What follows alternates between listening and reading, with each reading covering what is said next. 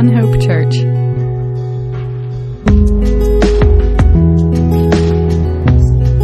All right, good morning, good morning. We are in Genesis chapter 15 here on this brisk fall day in Athens, Georgia. Um, glad each and every one of you are here. Some of you just making it back from traveling from Thanksgiving. Got others still on the road, I'm sure, today. Um, but we want to give thanks to the Lord. And, you know, as we think about Thanksgiving, as we celebrate Thanksgiving, um, you know, it's an awesome time of year where we, we remember um, the, the things that the Lord has done for us and, and what we have been given. And it's, uh, you know, it's a tradition in our country. Um, you know, as we remember the the uh, pilgrims who came, those who separated um, from the Church of England, so that they could, um, you know, worship, you know, God freely as they um, saw best, and and we know they didn't see everything um, perfectly by any means, and and I'm sure we we all have areas still to grow in, but. Uh, they had a sincere desire to be able to worship, you know, to worship God. Um, and we've been reading um, with with our kids some of that that story um, and how you know they gave up in England everything they had. You know, they gave up their houses and, and their lands. They were thrown um, in prison um, because you know they wouldn't worship according to the king's ways, um, that they wanted to worship um, according to the, the Lord's ways, and then they went over to Holland for a time and started over, you know, with nothing, um, basically, and um, then um, gathered enough, you know, to to, to hire out the ship, the Mayflower, and they sailed across and um, you know, thankfully for that group with the indigenous people that were here, you know, there was a long period of, of peace um, that they had, and there was a real, um, you know, Thanksgiving that they that they celebrated. But what did they celebrate Thanksgiving after? See, when the when the Mayflower landed, it was fall, and in that winter, forty-five out of hundred and two died. Almost half died and then you know they they um, with the help um, you know of Squanto and, and the indigenous people that were there, they they learned how to use the land, and they learned how to plant corn, and they learned how to to survive. Um, and that following fall, after they had been there for a year, they took a week to give thanks. Um, and that's an interesting thing because it came out of great hardship. You know, they're giving thanks. Many of them had lost, you know, they had, they had all lost their, their dearest friends. And many of them had lost, you know, their, their family members. They had lost wives, they had lost children, or, you know, wives had lost husbands, children had lost fathers. And yet, their natural inclination with the half that was left was to give thanks. And, you know, we, we sit here today in 2020, and it's been a rough year, and people have lost friends, and people have lost, you know, family members. Um, people have endured hardships. And yet, we still have reason to give thanks. This is especially true if you are um, one like Abraham with faith in the true and living God. If you have faith in the true and living God, you have reason to give thanks in all things. And we're going to look um, at that a little bit this morning in Genesis chapter 15. Um, I think it ties in well with this season of the year.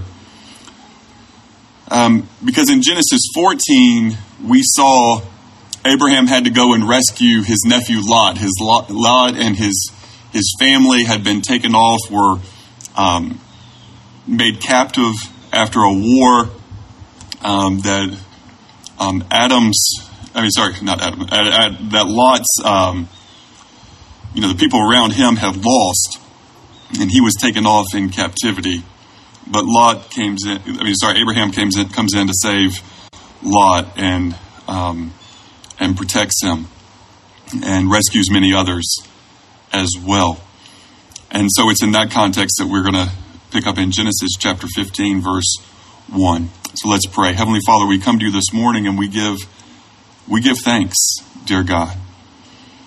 We give thanks in the, in um, in times that are wonderful, peaceful, joyful, where we have blessings, and Lord, we give thanks when um, things have been taken away and people have been taken away, and yet we still give thanks, dear God, because you are good, you are holy, and you are just, and you have made a way of salvation through us, through your Son, Jesus Christ. And Jesus, you went to the cross on our behalf, and you loved us that much. And so we thank you this morning that you're a risen Savior and you will return as King. And we praise your holy name this morning, dear Jesus. In your name we pray. Amen. Genesis chapter 15, verse 1, it says, After these things, that's after the battle, after rescuing Lot, after meeting Melchizedek, um, who is the high priest um, of the Most High God, um, he is the King of peace and the King of righteousness. And encourage you to go back if you missed last week's on Melchizedek because it's such a huge um, and important um, part of Scripture. But in verse 1 of Genesis 15, it says, After these things, the word of the Lord came to Abram in a vision, saying, Do not be afraid, Abram. I am your shield, your exceedingly great reward. I hope that you can this morning say to the Lord that the Lord is your your shield. You know, thank you, God, that you are my shield and that you are my exceedingly great reward. I hope that God Himself is sufficient of a reward for us. Is being in relationship with God sufficient of a reward for us? I pray that it is. But Abram said, Lord God, what will you give me, seeing I go childless, and the heir of my house is Eliezer of Damascus? And then Abram said, Look, you have given me no offspring. Indeed, one born in my house is my heir. Now remember, Abram is kind of, in some way, like reminding God. You know, you remember that promise uh, that you promised that when I when you called me to come out from the false gods of my father. When you called me out of Ur of, of the Chaldeans and you pulled me away. You know, and I followed you. I followed you.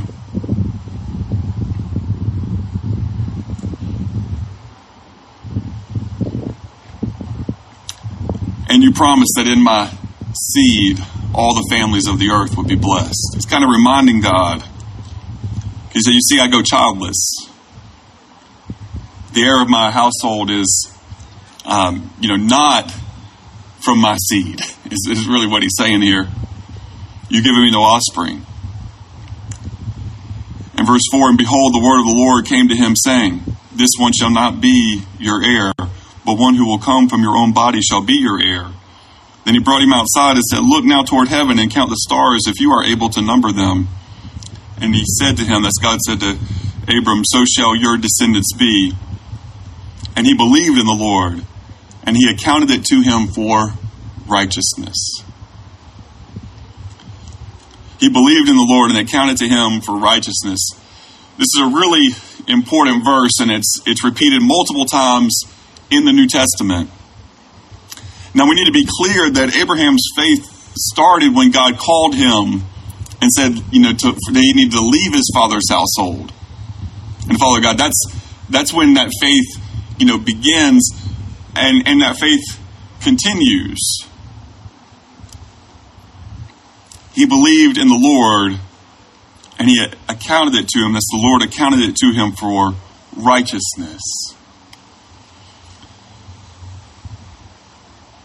And this is what you know the book of Romans and the book of Galatians and the book of James tell us that Abraham Abraham believed God and was counted to him for righteousness. Three times in the New Testament it's given and a lot of Romans chapter 4 is dedicated to that theme. And so I'm going to read from from Abraham from Romans chapter 4 about Abraham being justified by faith. So in Romans chapter 4 verse 1 it says what what then shall we say that Abraham our father has found according to the flesh? For if Abraham was justified by works, he has something to boast about, but not before God. For what does the scripture say? Abraham believed God and it was accounted to him for righteousness. Now, to him who works, the wages are not counted as grace, but as debt. So I want to talk about that just for a minute this morning. What does the scripture say? He's answering the question about Abraham justified by faith or by works. And what does the scripture say? Abraham believed God and it was counted to him for righteousness. And then the Apostle Paul makes this point. Now, to him who works, the wages are not counted as grace, but, but as debt. See, that's the difference between a gift and, and wages. See, a gift is something you receive that you did not earn. But when you work for someone and and you work for someone and there's an agreement that they're going to pay you at the end of that work, right? So for the work that you've done, the work that you did the one for, that one is in debt to you. Do we understand that? That person is in, in debt to you until they make the payment. So a person who says, I am working for my salvation, I'm going to be good enough so that God will accept me, is saying to God, God, you owe me. You owe me.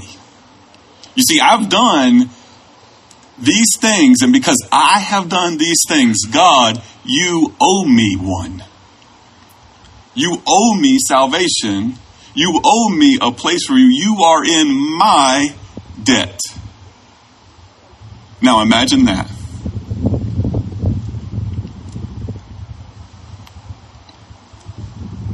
See, folks, I'm a sinner. You're a sinner.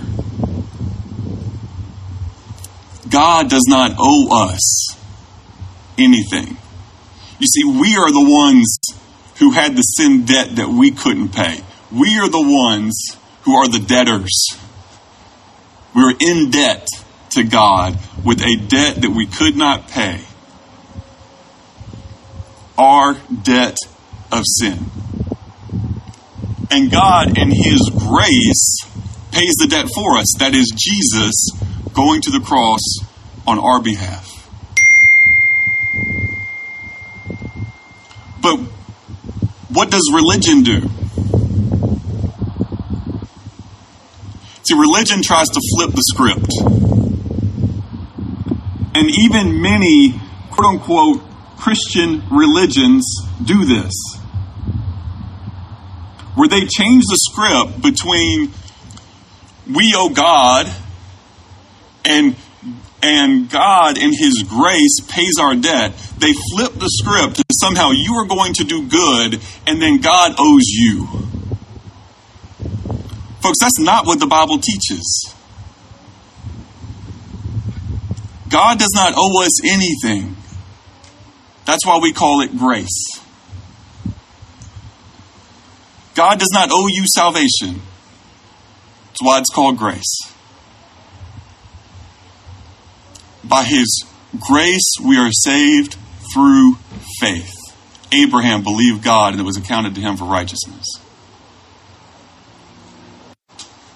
So that no one can boast.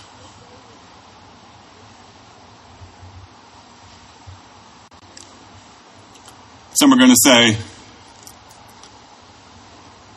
well, does that mean I can just I can just do what I want then? You know, Jesus becomes my get out of hell card. Folks, that's not the attitude of somebody who's received grace. And it's not God's plan either because Ephesians 2:10 goes on to tell us after told us we're saved by grace through faith and not of ourselves. That it's the gift of God. We are told for we are his workmanship created in Christ Jesus beforehand for good works.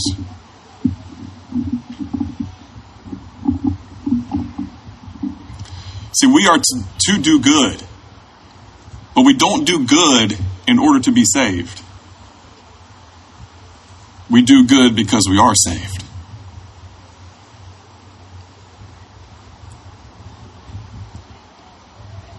And now we have the potential to do good in a way that gives God the glory instead of saying, I'm going to do good so that I receive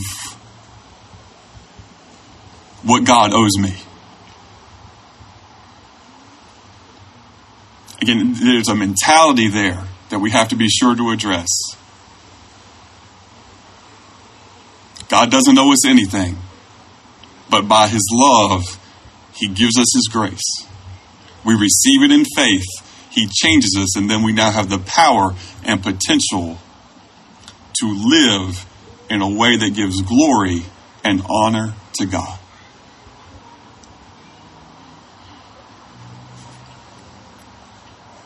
I'd encourage you to go and read the rest of Romans chapter 4 today. I'm going to read the last few verses of the chapter. We'll get back to Genesis. Now, it was not written for his sake alone that it was imputed to him or given to him, but also for us. It shall be imputed to us or given to us, you know, put on us who believe in him who raised up Jesus our Lord from the dead, who was delivered up because of our offenses and was raised for our justification.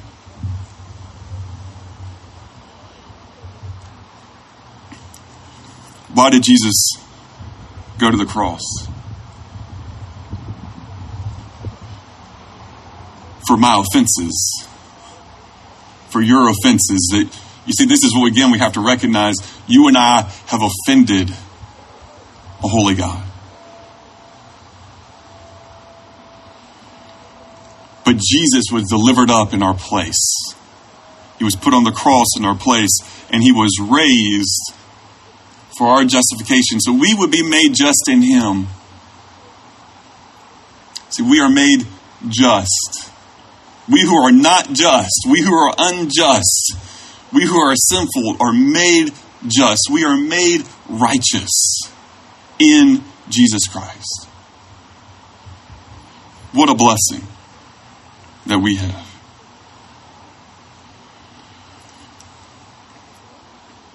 There's so much more in Romans 4, including about Abraham and his, um, you know, in Genesis chapter 15, as Romans 4 tells us, Abraham is, is old. It's like it's past time for him to have a child. Sarah is old, it's past time.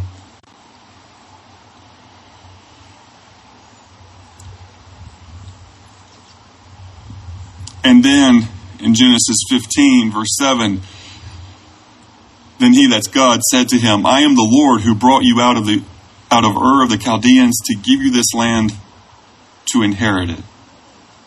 And he said, Lord God, how shall I know that I will inherit it? So God said to him, Bring me a three year old heifer, a three year old female goat, a three year old ram, a turtle dove, and a young pigeon. Then he brought all these to him and cut them in two down the middle and place each piece opposite the other. But he did not cut the birds in two. And when the vultures came down on the carcasses, Abram drove them away.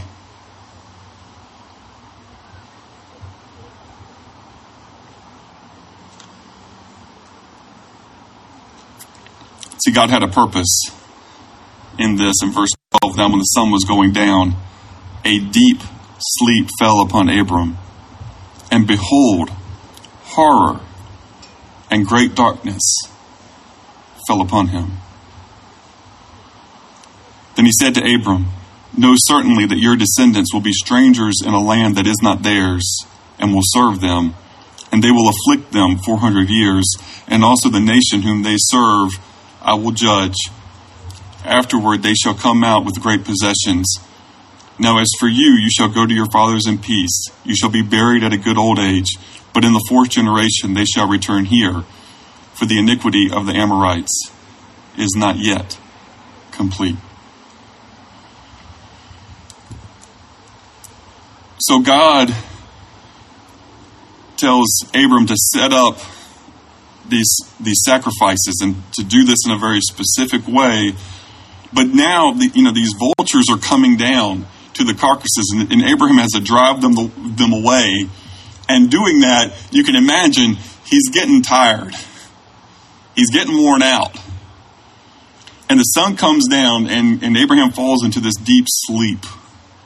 And this is where God is going to show him something. And notice it says that, behold, great horror and great darkness fell upon Abraham. Now that doesn't sound pleasant, does it? You know, he's given this promise, but then he's being told something that's going to be pretty dreadful. He's told that his descendants are going to be strangers in a land and that they will be afflicted 400 years. Now we know, as we have the rest of the scripture written for us, we know what this ends up being. We, we know the Hebrews are ultimately slaves in the land of, of Egypt. What started out well for them goes gets bad and then it gets much worse. So, what God's promises is blessing, problems, and blessing.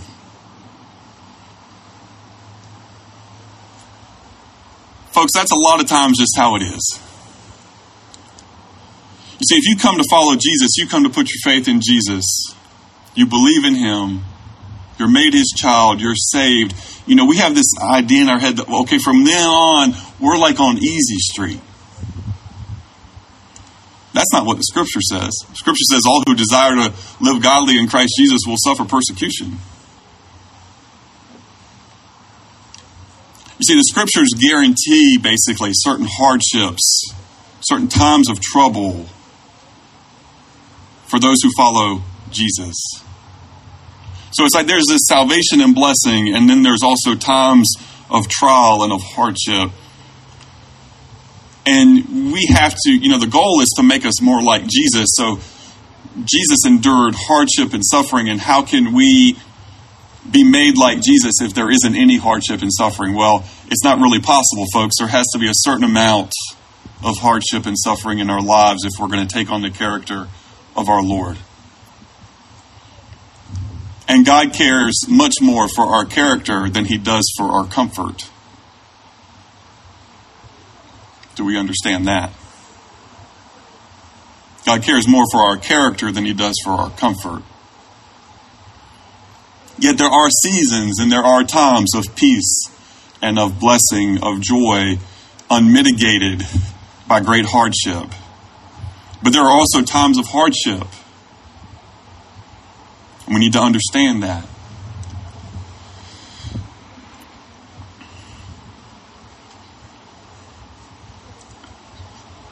But, you know, and you can imagine the horror, the dread that came upon Abraham when he heard that dreadful news.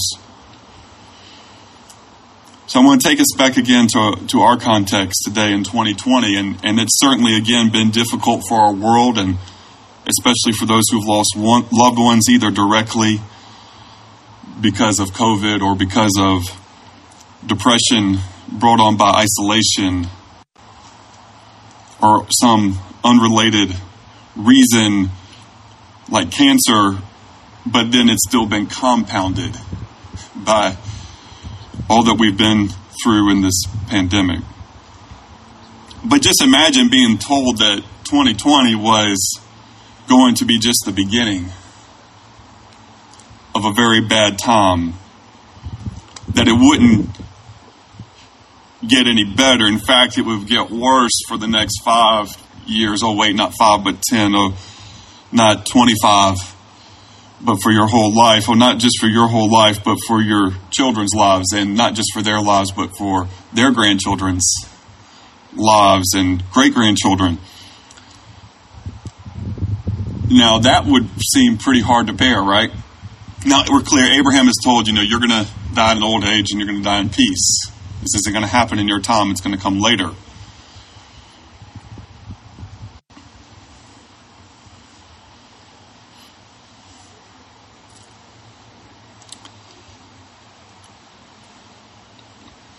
But so many in our world have endured hardship for long periods of time, but yet, again, with the Lord, also find reasons to have joy and to be thankful and to carry on. You see, even in even in captivity in Egypt, the Hebrews had marriage and had children, had family, and continued on and pushed on, you know, through the struggle.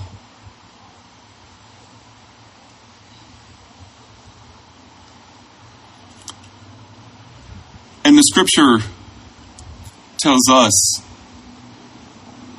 how we are to be. We are told to that had not left the apostle Paul, even though he had asked three times for the Lord to take it away. He's 2 Corinthians 12 9. Paul says, And he said to me, My grace is sufficient for you, for my strength is made perfect in weakness. Therefore, gladly I will rather boast in my infirmities, that the power of Christ may rest upon me.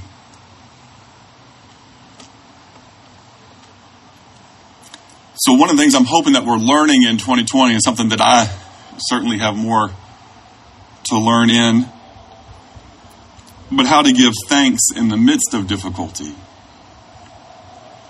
in the midst of trial. See, folks, I, am I'm, I'm hoping, like most of you are, that one of two things happen either that um, Jesus just goes ahead and returns quickly. Like, that's really what we want, right? We want Jesus to return and set everything right. That's our hope. But if not that, you know, that 2021 would be a little better than 2020, right?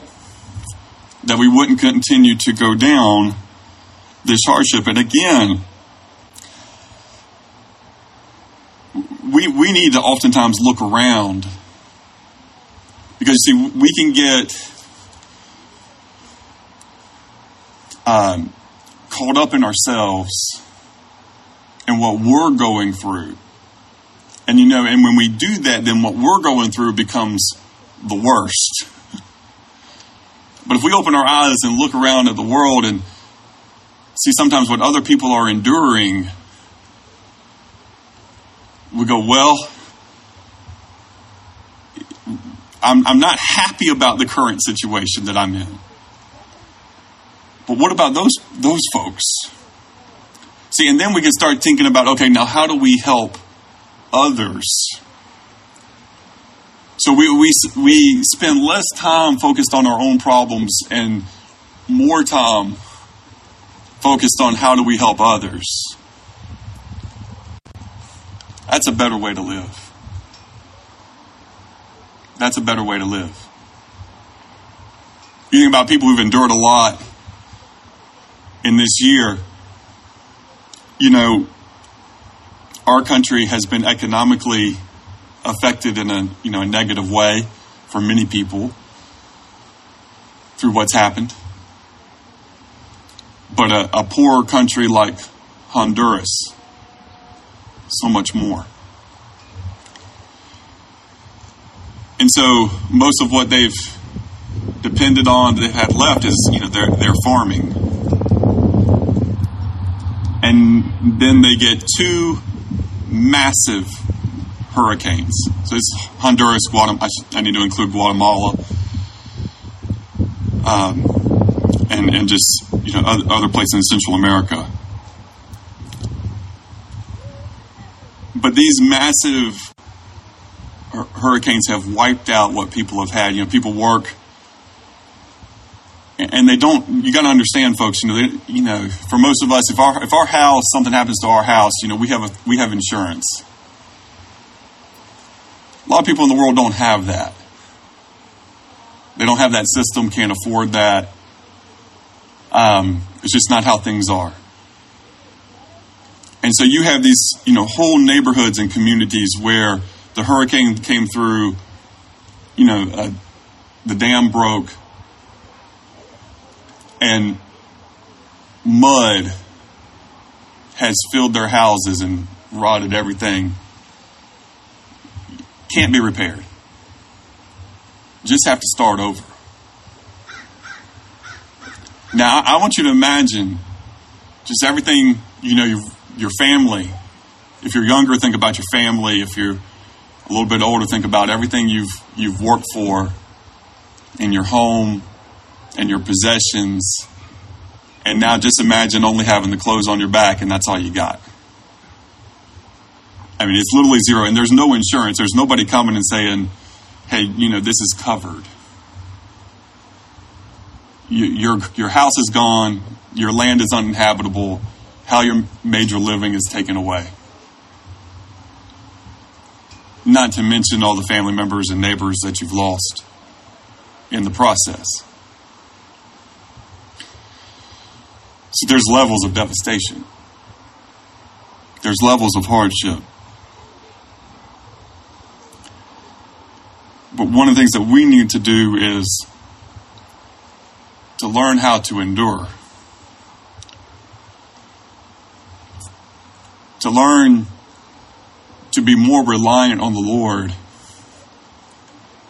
and to have our strength in Him because that'll make us a little bit stronger than we are in our flesh. Maybe not just a little, maybe a lot than we are in our flesh. But you see, Abraham was given hope as well. In verse 17, it said, And it came to pass when the sun went down and it was dark, that behold, there appeared a smoking oven and a burning torch that passed between those pieces. And on the same day, the Lord made a covenant with Abram, saying, To your descendants I will give this land from the river of Egypt to the great river, the river Euphrates, the Canaanites, the Kenizzites, the Kadmonites, the Hittites, the Perizzites, the Rephaim, the Amorites, the Canaanites, the Girgashites, and the Jebusites.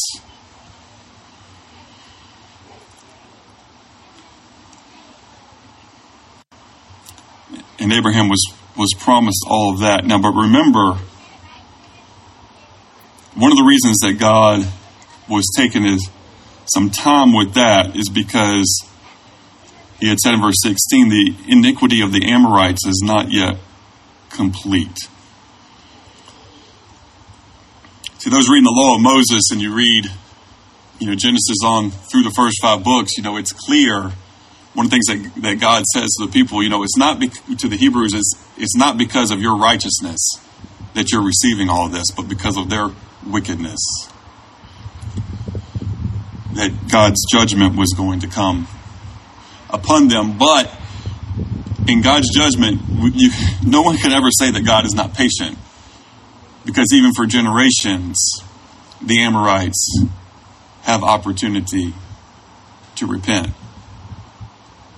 their wickedness, but they do not. Even today, people have opportunity to repent. People have opportunity to humble them, you know, to be humble before God and say, Lord, save me.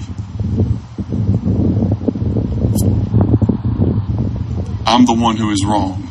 I am in your debt. You owe me nothing. But please, by your grace, save me. See, those who have humbled ourselves before King Jesus, we've asked for forgiveness. What is our hope today? No matter if things are relatively peaceful for the rest of our lives or great hardship comes, what is our hope? 1 Thessalonians 2.19, for what is our hope? See, the scripture asks the question too. For what is our hope? Our, our hope or joy or crown of rejoicing? Is it not even you in the presence of our Lord Jesus Christ at his coming?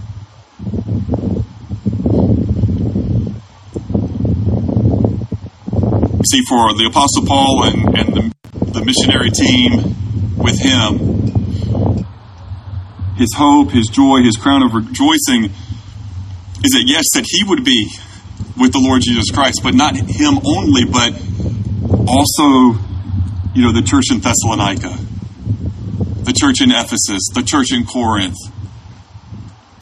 God's people all around the world, that they would be in the presence of our Lord Jesus Christ as well.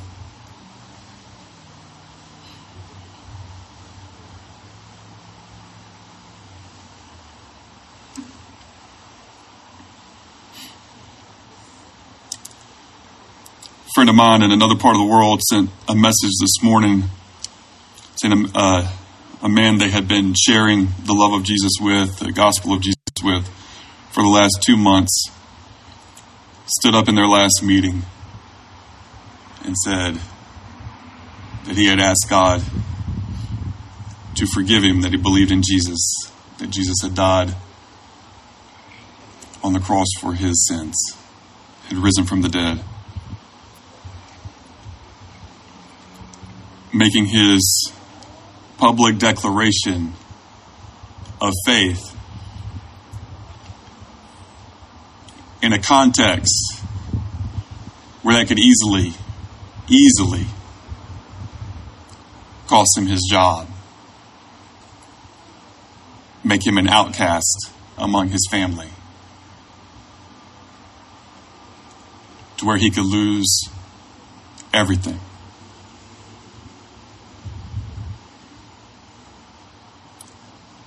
But he has gained Jesus.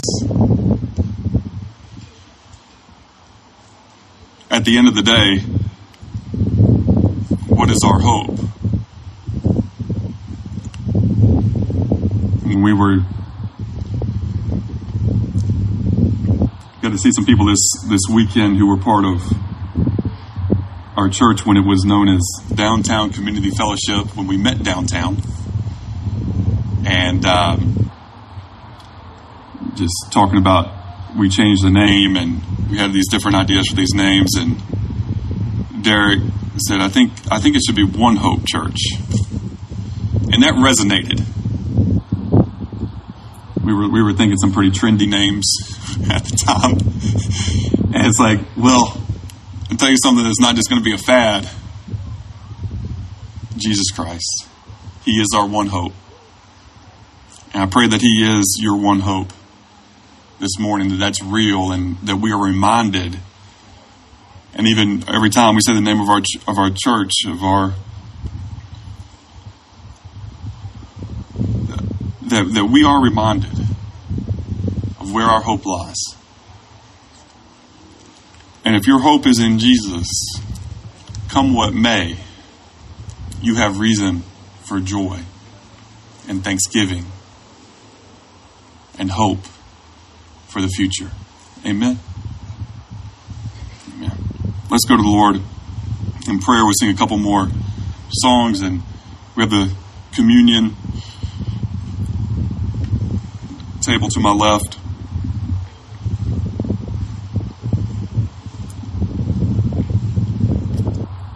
And that bread that represents that we are part of one body in Jesus and that cup that represents his precious blood that was shared for us. I pray that you take it this morning if you're a follower of Jesus and you take it with a clear declaration that your one hope is Jesus. It's not yourself, it's not your good works, it's not anything else, and that you are his. We take it that we are his. And we also take it that we have a hope that there'll be more participants at the Lord's table till he comes and at his table in his presence. And that we would live accordingly. Amen. Let's pray. Heavenly Father, we come to you now. We pray that you would help us, those who have been justified by faith, to continue to live in it. Because, God, you always keep your promises and you are trustworthy. And even in hardship, you are with us as you were with Abraham, as you were with as you were with the first disciples through Jesus and through the Holy Spirit, you were with them even after you had ascended, and you were with us. Lord Jesus, our fellowship is with you this morning as we take that bread and that cup. We remember you. We give you thanks. And while we ask, while we look forward to sitting at the table with you in glory,